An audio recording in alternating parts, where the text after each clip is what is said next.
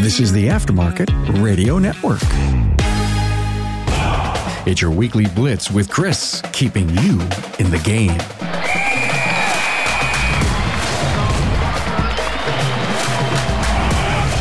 Good morning, everybody. I hope the new year is treating you well and you're having a great day. Coach Chris Cotton here from AutoFix Auto Shop Coaching, where we work hard to support your financial success. As you get into today's episode, you may know someone in your network who can benefit from what I'm talking about today. If so, please take time to share personally or through your social network with them. If you have an idea for a show topic or just want to talk shop, feel free to get with me at chris at autofixsos.com. But before we get started with episode 48, phase three, repairing your auto repair shop, I'd like to take a quick second to give a shout out and thank our sponsor, AutoLeap. Do you find it hard to manage the day to day at your repair shop?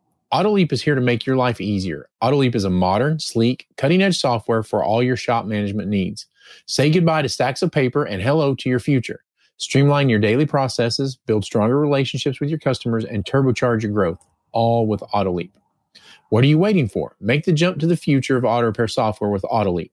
Check them out at www.autoleap.com. You can also go to our show notes for the link as well. First off, I want to give you a quick reminder. If you haven't listened to the other episodes in this series, then please go back and listen to episode 39, series overview, episode 41, phase one, episode 44, phase two. If you've listened to those, keep going. If you want to listen to this one and go back, then I'm perfectly fine with that as well. So, what we're going to talk about today is phase three of repairing your auto repair shop. You've gone through the tough parts of making sure that your profit margins are correct and you're moving forward. You're making money. You have pay plans in place. You've worked on the employee side of the business some. And now what's next? Now you have to sit and and think about are you happy with the shop you have? What else could you do with this shop? or what do you want to do moving forward?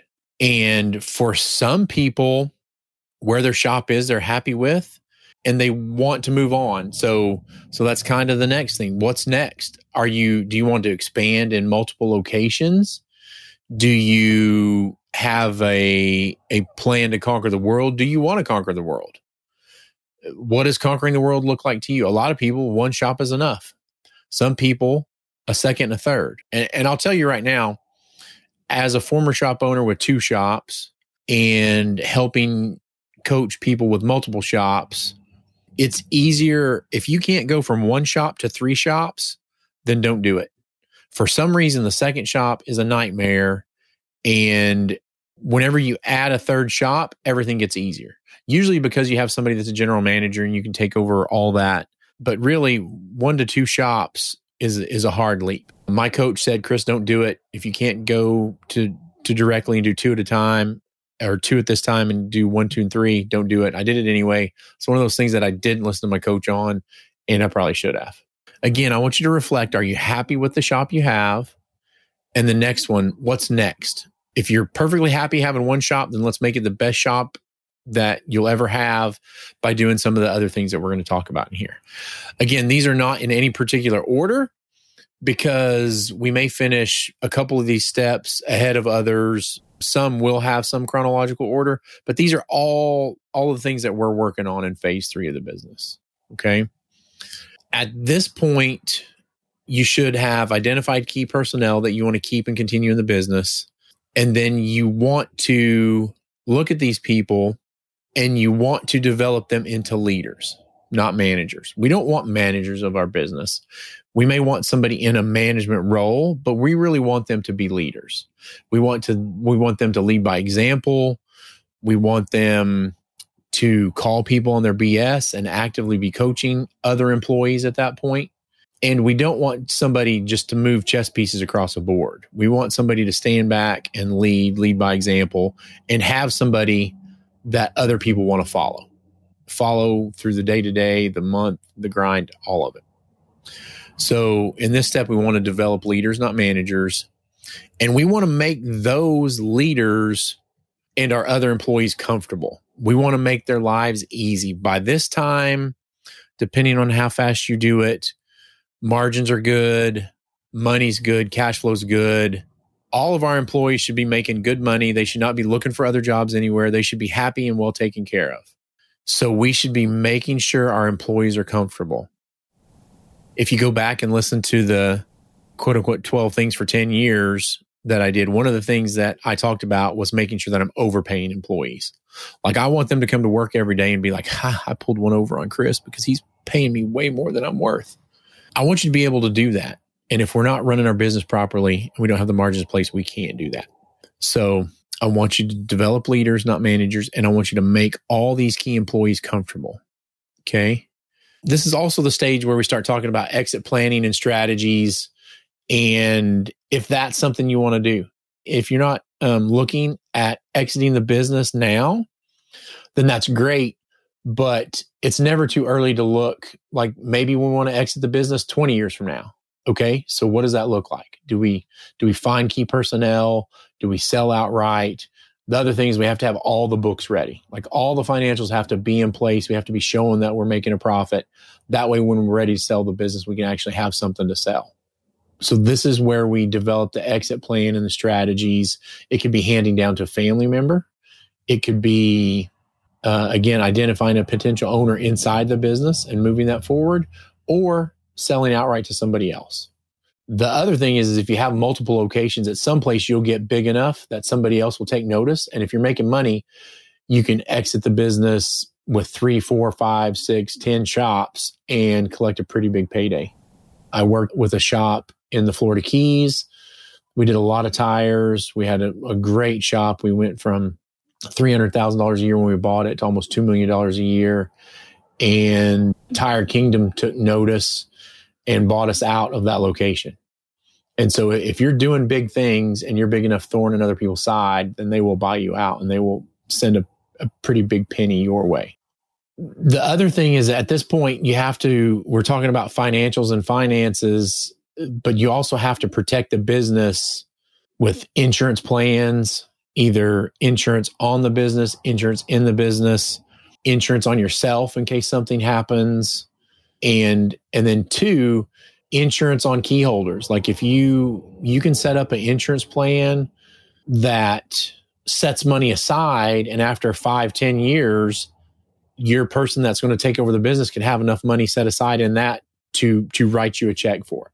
There's ways to do that. There's ways to insure your business for all of these things. Anything you can possibly think of. It's not just like workers comp and garage keepers and umbrellas. Like there's 10 more insurance plans that you could get for the company to help you succeed at this stage.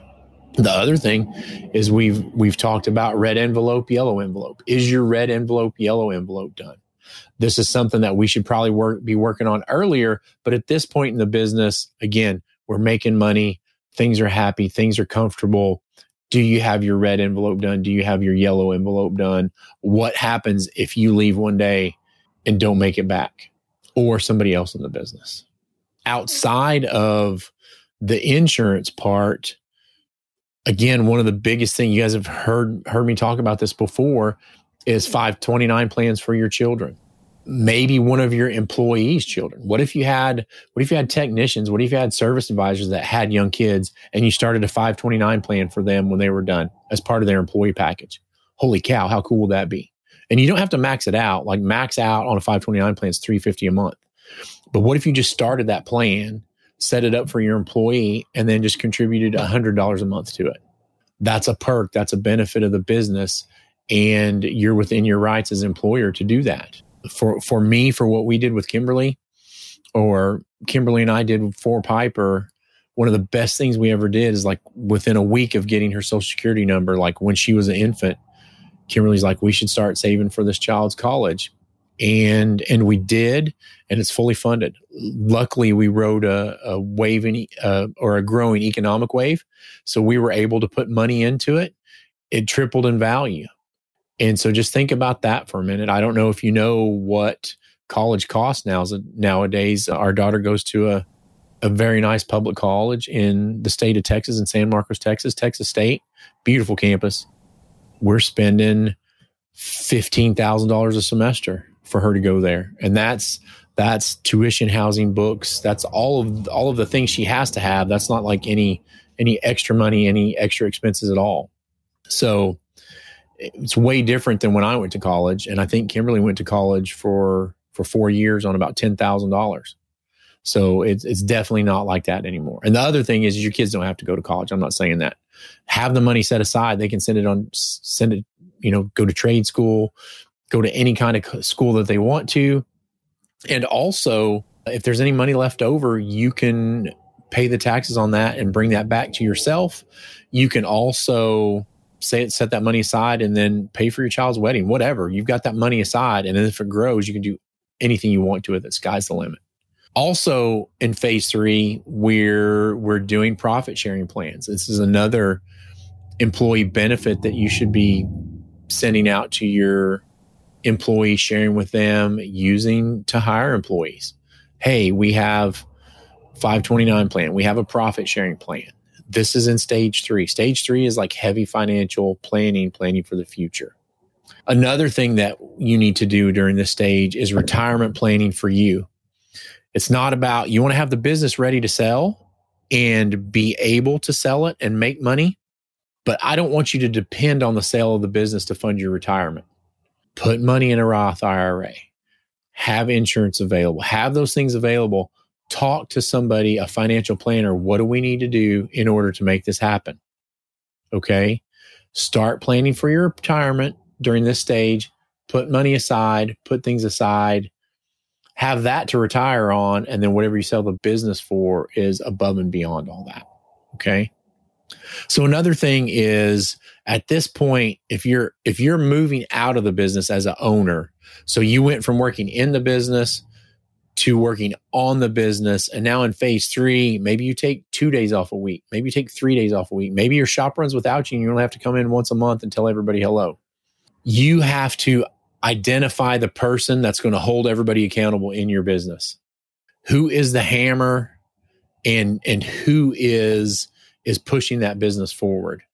If you if you listen to some of my rocket fuel episodes, you're the visionary, you've had an integrator, but now if the visionary's out of the business, then who's the visionary moving forward? And then does that person need an integrator? So so there are key decisions to be made at this at this step, but a lot of it is just financial planning, making sure you're ready for the future moving forward. I hope this helps. Phase 4 is a pretty short phase, but just to give you a little teaser, it's I call it uh, Margaritaville or the Cowboy Rides Away, whatever you want. We're going to be doing that one in in the next couple of weeks. So be on the lookout for that. I hope you've enjoyed this today. I hope this makes sense if if you need to go back, go back to the beginning and listen to those episodes that I talked about earlier and and really think about where you're at. Are you are do you not know what what phase you're in or have you not even started phase 1 and you're in pre-phase? I'd love to talk to you about it if you want to. Feel free to reach out and email me or give me a call. Okay? Hey, everybody, thanks for taking time out of your busy day to listen. If you haven't found us on Apple Podcasts and or Spotify and followed us for free, then why not? I'm sure there's someone you care about who can benefit from our talk. So please feel free to share or forward this episode with them.